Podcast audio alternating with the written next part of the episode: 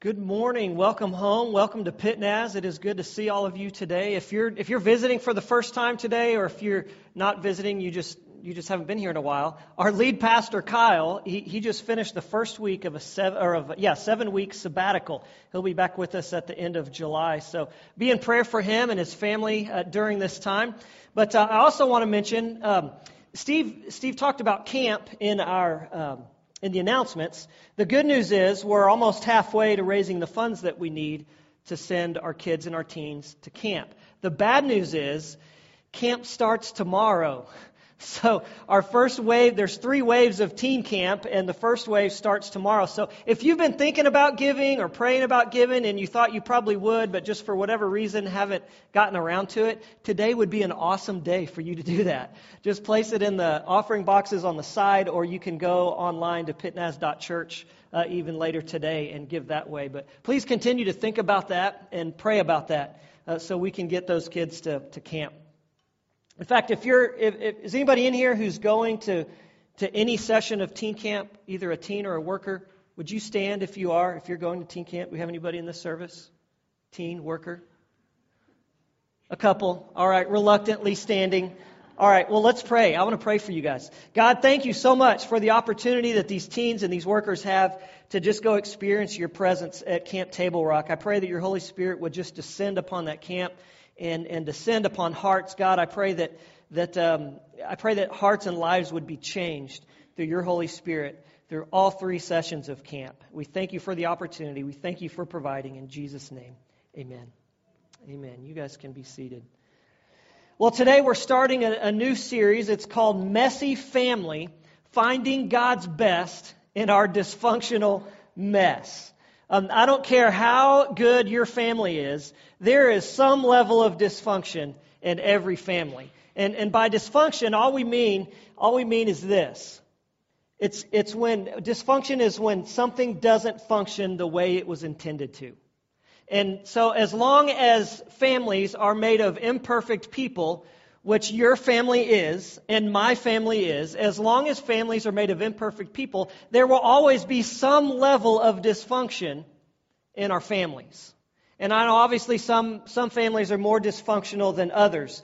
But uh, if you're sitting here today and you're thinking, well, not my family, my family's perfect. Here's the thing. Some of us don't even realize the dysfunction in our families because we've just learned to sort of function dysfunctionally and we don't even realize that it's dysfunctional. Sometimes that's the case.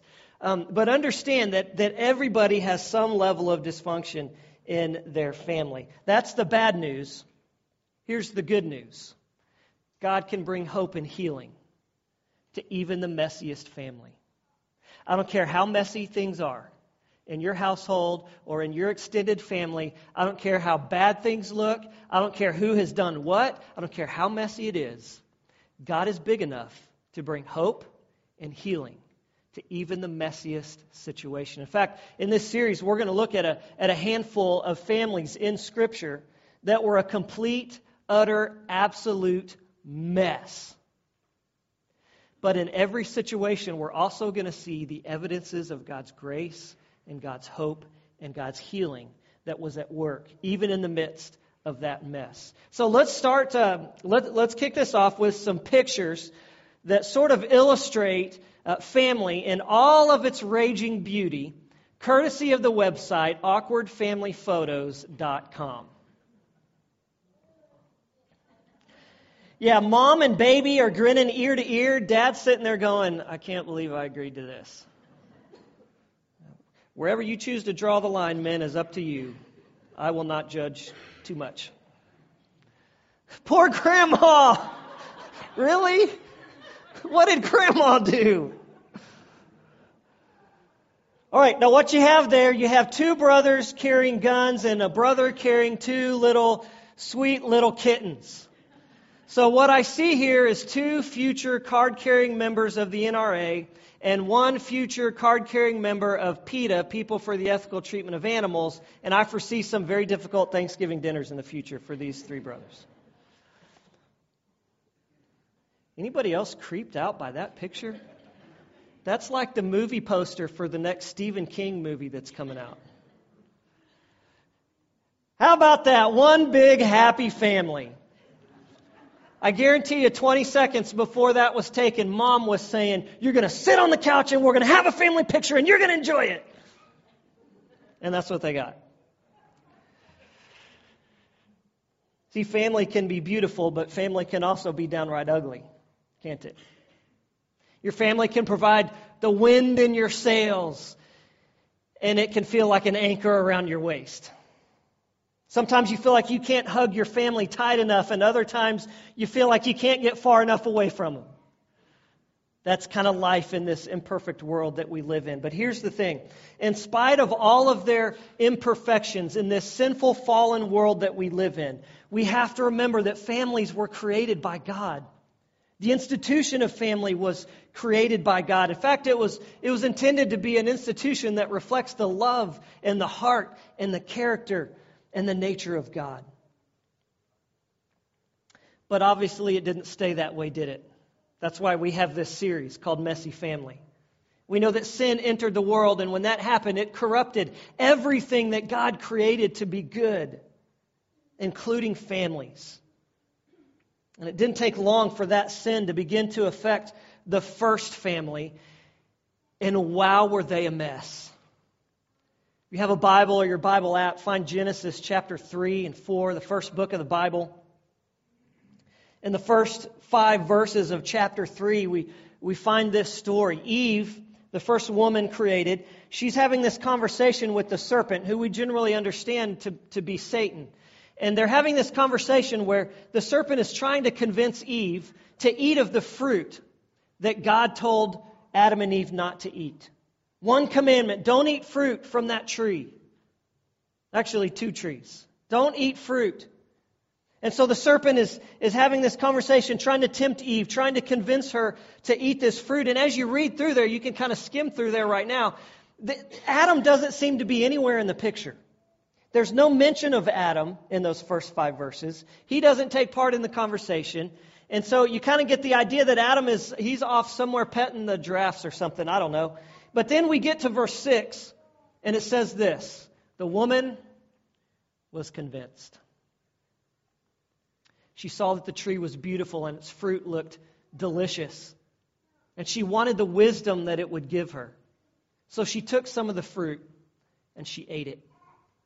And then she gave some to her husband who was with her, and he ate it too. And at that moment, their eyes were opened, and they suddenly felt shame at their nakedness. And with that one act of disobedience to God, sin entered the world. And as we'll see in a minute, immediately this, this distance begins to appear in Adam and Eve's marriage. And as you go through, some other things happen in chapter 3, which some of which we'll look at in a minute, but then you get to chapter 4 and you find that Adam and Eve had these two sons named Cain and Abel. Cain grew jealous of Abel. And it says one day Cain suggested to his brother, Let's go out into the fields. And while they were in the field, Cain attacked his brother Abel and he killed him.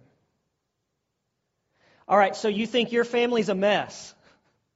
Your family didn't usher sin into God's perfect world and give all of humanity the very first premeditated murder and all the history of the family. So there's that, all right? This family was a complete and utter mess. They ushered sin. God created everything to be perfect, everything to be good. He created marriage and family to be good. And they messed up all of it. You and I struggle today. You and I have to deal with sin in our own hearts and lives today because of what they did. They were a mess. So, as we look at this messy first family, what can we learn? What are some principles we can learn from this couple and from this family? Well, the first principle is that the foundation of a healthy family is obedience to God. The root of all of this, the whole thing goes back to one question. Are they going to live as God wanted them to live and taught them to live, or are they going to turn their back on God and go their own selfish way? It all boils down to that. And they chose to go their own selfish way. In fact, when you think about it, there's really only one reason that families or any other relationships struggle. In one way or another, it ultimately gets back to selfishness. You think about the three really big reasons that families crumble abuse, addiction, adultery. You think about other smaller things. You think about um, you know just disagreements over money or things like that. You think about you know when we just we refuse to give any ground. We refuse to try to understand where the other person is coming from. We refuse to to uh, to sort of yield our needs or wants or desires to, to the other person. It really just gets down to selfishness. It's selfishness.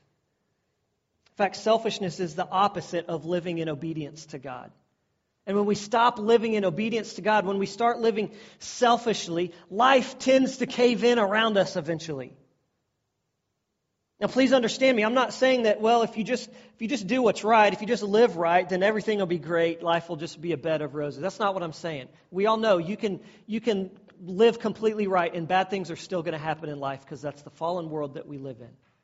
So I'm not saying that. But if those things are going to happen anyway, if there are certain things that are coming in your life that are going to be difficult, no matter how you're living, then why make it even worse? Why bring even more calamity upon yourself or your family by turning your back on God and living in disobedience? The foundation of a healthy family is following God in loving, faith filled obedience, which leads us to a very obvious action step. Commit yourself today to loving and following and obeying God. Commit your life to Him today. I, I, tell my wife and I, we tell our boys fairly often, you can't control what other people around you do, but you can control what you do. So in your family, if there's a lot of, especially if there's a lot of dysfunction in your family, and, and if there are other people in your family who just aren't following God, you have no control over that. You can try to influence them, you can try to point them towards the love and the grace of God, but ultimately you can't control that. What you can control is whether or not you are going to be committed to God, whether or not you are going to live in obedience to Him. So make that commitment today to follow Him and to live for Him and obey Him because that is the foundation of a healthy family. If we don't get that right, nothing else really matters. We have to get that right. So commit yourself to that today.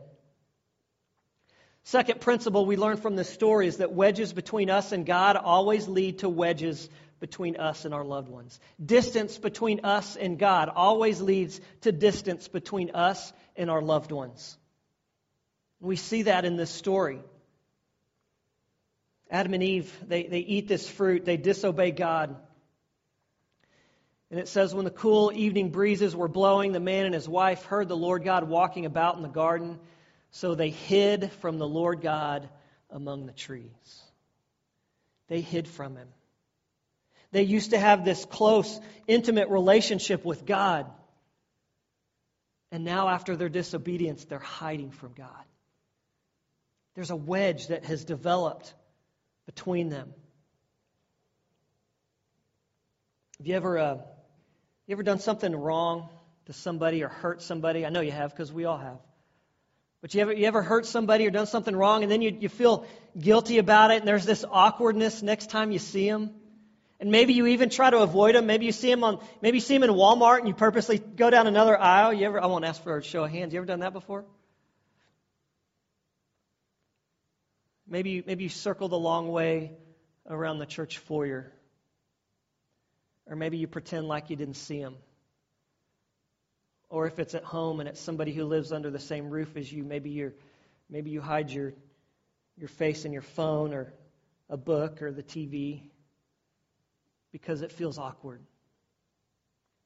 The reason it feels awkward is shame.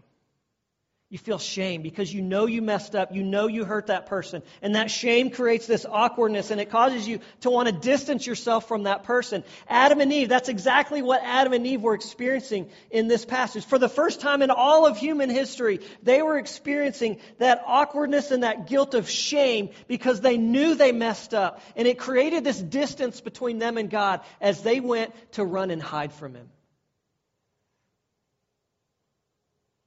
That act of disobedience placed a wedge or a distance between God and this couple. But then look what Adam says in verse 12. God begins to question them about this. And Adam says, The woman you put here with me, she gave me some fruit from the tree and I ate it. See what Adam's doing there?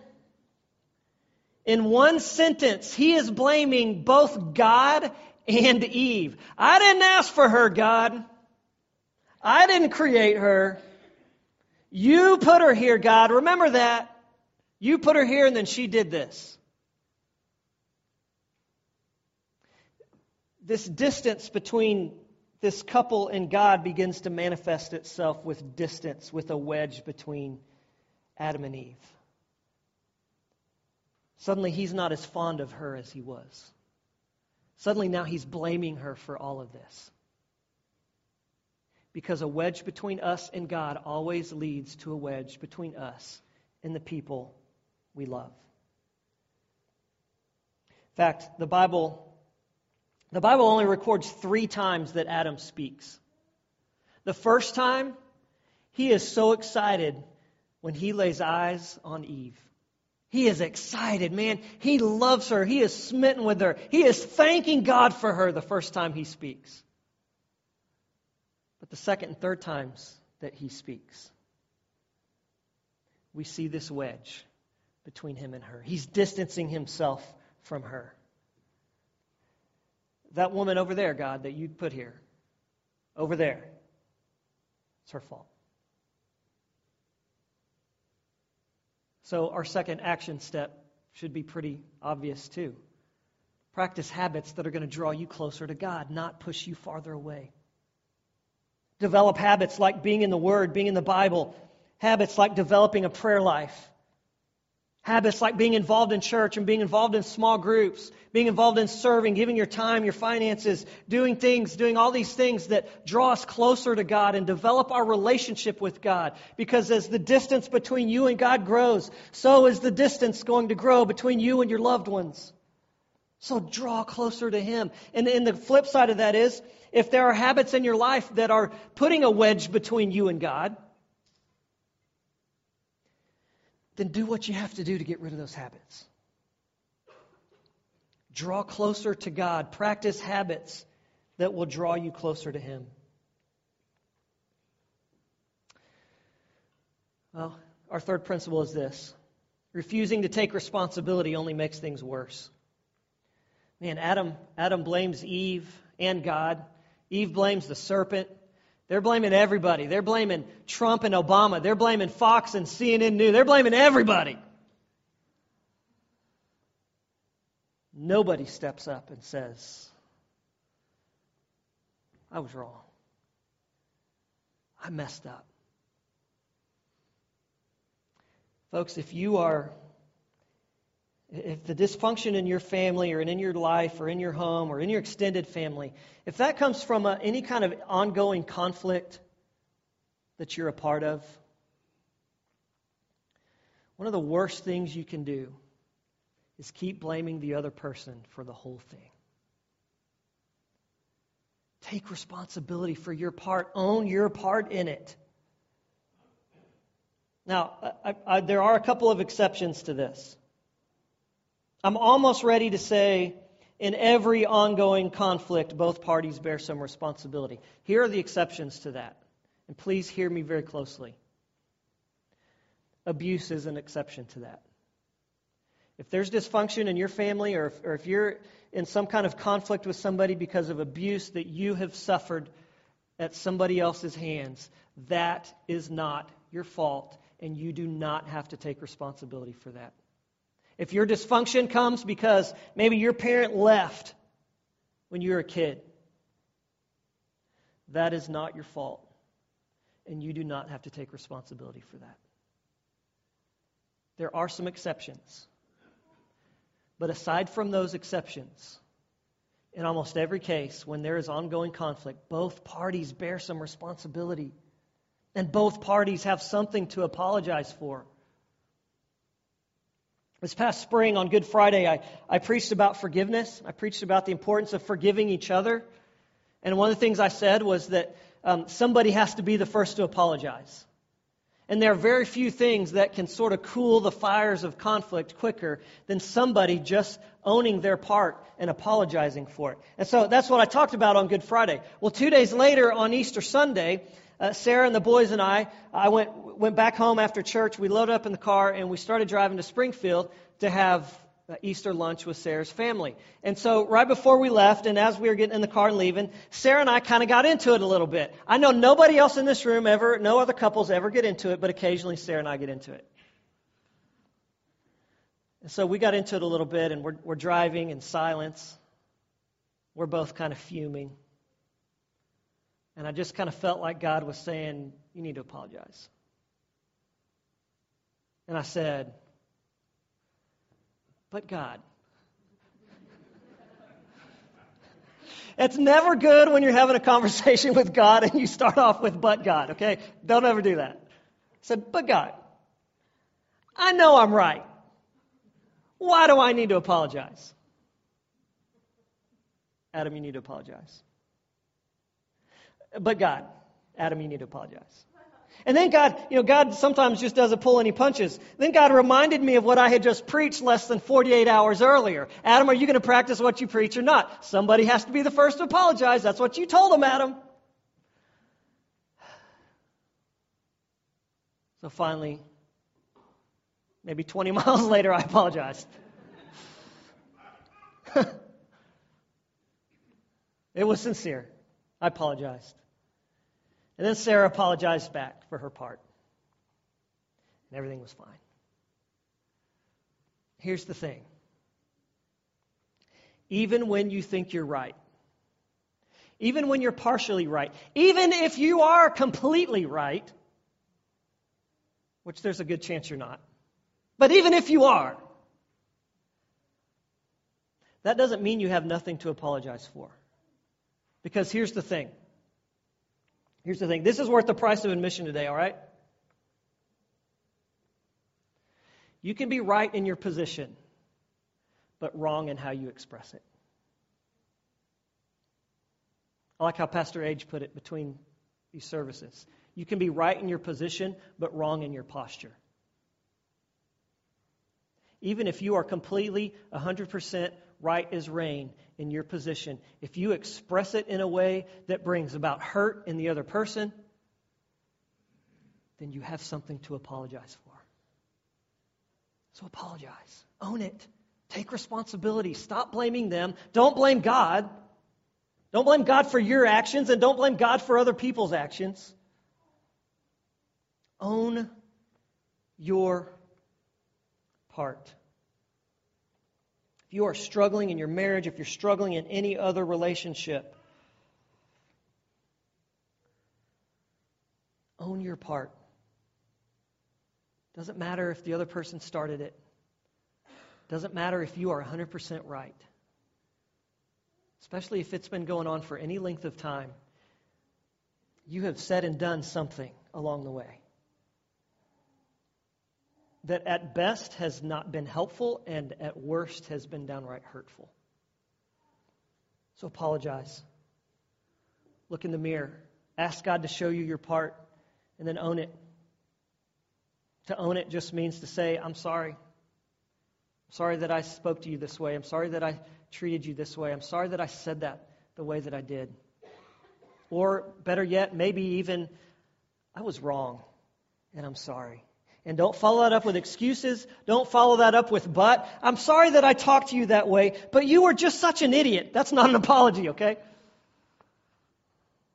Own it without excuses. Commit yourself today to following, trusting, and obeying God. Practice habits that will draw you closer to God. And then look in the mirror and ask God to show you your part and own it. Own it. So before we close, then, let me, I want, I want to point out two really significant details in this story. Now, like we said in the first five verses of chapter 3, Adam doesn't appear to be anywhere in the picture. He doesn't speak up. He doesn't say anything. He's probably, he's, he must be off, you know, petting the giraffes or whatever he's doing. That's kind of the feel that you get in those first five verses. But then verse 6, did you catch this when we read it the first time? Then she gave some to her husband who was with her, and he ate it too. Apparently, Adam was standing there the whole time. I don't know how many times I read that passage and even preached from that passage. And it wasn't until a few years ago somebody pointed that out to me. Adam was with her but he remained silent. He said nothing. He was standing there the whole time that this temptation was going on, and he said nothing. And so then in verse 9, when God goes looking for them, they're hiding. They're trying to cover their shame with this, these, these fig leaves. And it says, The Lord God called to who? The man. He called to the man, Where are you? Now, see, God knew what happened, all right? God wasn't searching for information here. God knew what happened. And when he went looking for them, it was the man that he called out for. In other words, Eve may have been the first one to eat the fruit, but Adam was the first one to be held responsible. Why is that? Because Adam had been created first. Adam knew about this commandment before Eve had ever been created. She hadn't even, she wasn't even around yet when Adam learned, you know what, this is, I need to stay away from that tree. God, it, God, to, for me to obey God, I need to stay away from that tree. And then God created Eve. Adam already knew about it. And the first sign of temptation, instead of speaking up, Adam just shrunk back in silence. And he watched it all happen before participating himself. Men, do you want a healthy family?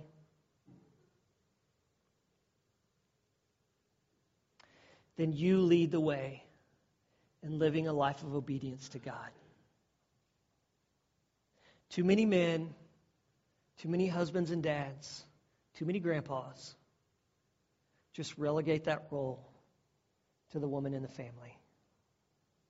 Men, you want a healthy family, lead the way in living a life of obedience to God. Men, do you want to prevent a wedge from coming between you and your family, between you and your loved ones? Then you lead the way in developing habits that will draw you closer to God. You lead the way, men, in, in developing habits of being in the Word. You lead the way in developing a prayer life. You lead the way in being involved in church and small groups. You lead the way in doing things that will develop your relationship with God. Don't sit there and just depend on your wife to do all that and think you're just going to follow along on her coattails. You lead the way.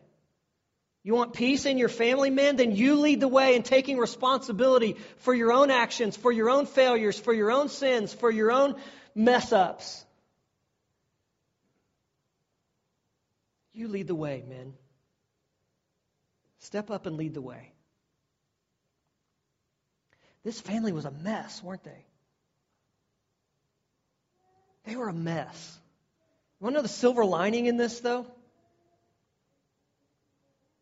Where's the hope and the healing here? Where, where are the elements of God's grace? Where are the signs of God's grace in this story? Here are three of them. Here are three fingerprints of God's grace that we see in this story. First of all, God seeks them out. Did you notice that? What did they do after their sin? They went and hid. They were hiding from God. God sought them out. I've preached, I've preached messages before where I've said, you know what? God doesn't play hide and seek. And what I meant by that is that God doesn't hide himself. He doesn't hide what he wants from our lives. And pl- he doesn't play this game with us and say, okay, see if you can figure it out. See if you can find me. God doesn't play that game. But here's the thing God does play hide and seek. He's just not the one hiding, He's the one seeking. We're the ones who hide. We hide behind our past. We hide behind pride. We hide behind our religiosity. We hide sometimes behind our church attendance or maybe our giving record. We hide. And instead of God saying, you know what, I'm done with you. Isn't that what you would have done to Adam and Eve? I'm pretty sure that's what I would have done. All right, I'm done with you. You're going to stab me in the back like that? I'm out of here. I'm walking the other direction, but God doesn't do that. God walks in their direction because He is seeking them out. We sang a song about that earlier. Is there's, there's no mountain He won't climb up, no wall He won't kick down, goes through all of that. Coming after you. And if you're here today, maybe you're feeling some kind of shame over what you've done in the past, or maybe what you have going on in your life at the present and there's a part of you that just kind of wants to hide from God, I want you to hear this morning that there's a God in heaven who created you and loves you and seeks after you.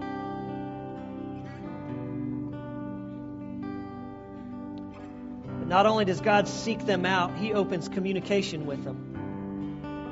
And he does that by asking questions. He asks this series of questions. And that's not, again, that's not because he's looking for information. That's not because he, he wants to find out more about what happened. God knew what happened. He's asking questions because he's trying to keep the, the lines of communication open with them. God still wants a relationship with them. Just like he wants a relationship with every person in this room and every person watching online. And so God begins to ask them questions because questions open up dialogue, questions open up communication. Questions communicate. If I ask you a question, I am communicating to you that I want to know what you're thinking. I want to know what you're feeling. I want to know what you're going through and experiencing. And that's how communication happens and that's how relationships grow and develop. So, here's another tip if you're having if you're having trouble in some kind of relationship, try this. Maybe stop making so many statements and start asking more questions. Because questions open up dialogue and communication. And that's how relationships are built. So God seeks this couple out. And then he opens the communication with them. But then here's the third thing he does he covers them. He covers them. Remember, they'd made this feeble attempt when they were hiding. They made this feeble attempt to, to cover themselves with leaves. With leaves. Look what we see in verse 21 of chapter 3. It says, The Lord God made clothing from animal skins for Adam and his wife. There's something about that verse that blew my mind the first time I encountered this. First time I read this or somebody said this. I don't even remember. Some people see in that verse a foreshadowing of the cross. Because an innocent creature had to give its life in order for Adam and Eve's shame to be covered. An innocent creature gave its life in order for their shame to be covered. What does that sound like? That sounds like the sinless Son of God who never committed any sin, the Bible said. Dying on a cross for your shame and my shame, to cover your sin and my sin, not just cover it, but to cleanse us and set us free from it. Even way back in Genesis 3, folks, God had a plan cover our sin and shame, and to set us free, to give us hope and healing and forgiveness. And it's foreshadowed in that verse. Folks, God wants to bring hope and healing to your situation. And yes, you have a part to play in that. We all have a part to play in that. But we know that God's desire, He will do His part to bring about hope and healing. He's already done His part by sending Jesus to die on the cross for us. And He will give us the strength to make difficult choices that we need to make. And He'll give us the wisdom we need to make, to make good decisions in regard to our families and our relationships. And if we'll let Him, He'll give us the strength to forgive and to apologize. He will do his part. We just need to decide if we're willing to do ours. So, will you commit today to following and trusting and obeying God? Will you commit today to practicing habits? In fact, just pick one habit. Will you commit today to pursuing one habit in your life that will draw you closer to God? Spending more time in the Bible, praying more, being more involved in church, whatever it is. Or will you commit to doing whatever you have to do to rid your life of a habit that you know is putting a wedge between you and God? Will you commit to that today? And will you commit to looking in the mirror and asking God to show you your part in any conflict that you may have in your life? Commit to just owning that? Being the first person, taking the first step, saying, I'm sorry. Will you commit to your part today? Would you stand with us? As we continue to sing, if you'd like to come forward this morning, if you'd like to pray for your own marriage or your own family or a relationship that you're a part of. Maybe you know a family who's really struggling right now and you'd like to come pray for them. We invite you to come. And know that God is a God of hope, He's a God of healing. And there is no situation, there is no mess that's too big for God to apply His grace and His forgiveness and His healing. Know that there's hope today without seeing and realizing and believing that you are bigger than any dysfunctional mess that we find ourselves in. So I pray for your healing. I pray that you give us the grace and the strength and the wisdom to do our part and to trust you to bring about the healing that we know you want to bring to our lives and to our families and to our relationships. So, God, we love you. We trust you. We give you thanks in Jesus' name. Amen. Lord, bless you and keep you. Lord, make his face shine on you and be gracious to you. The Lord turn his face towards you and give you peace. Have a blessed day.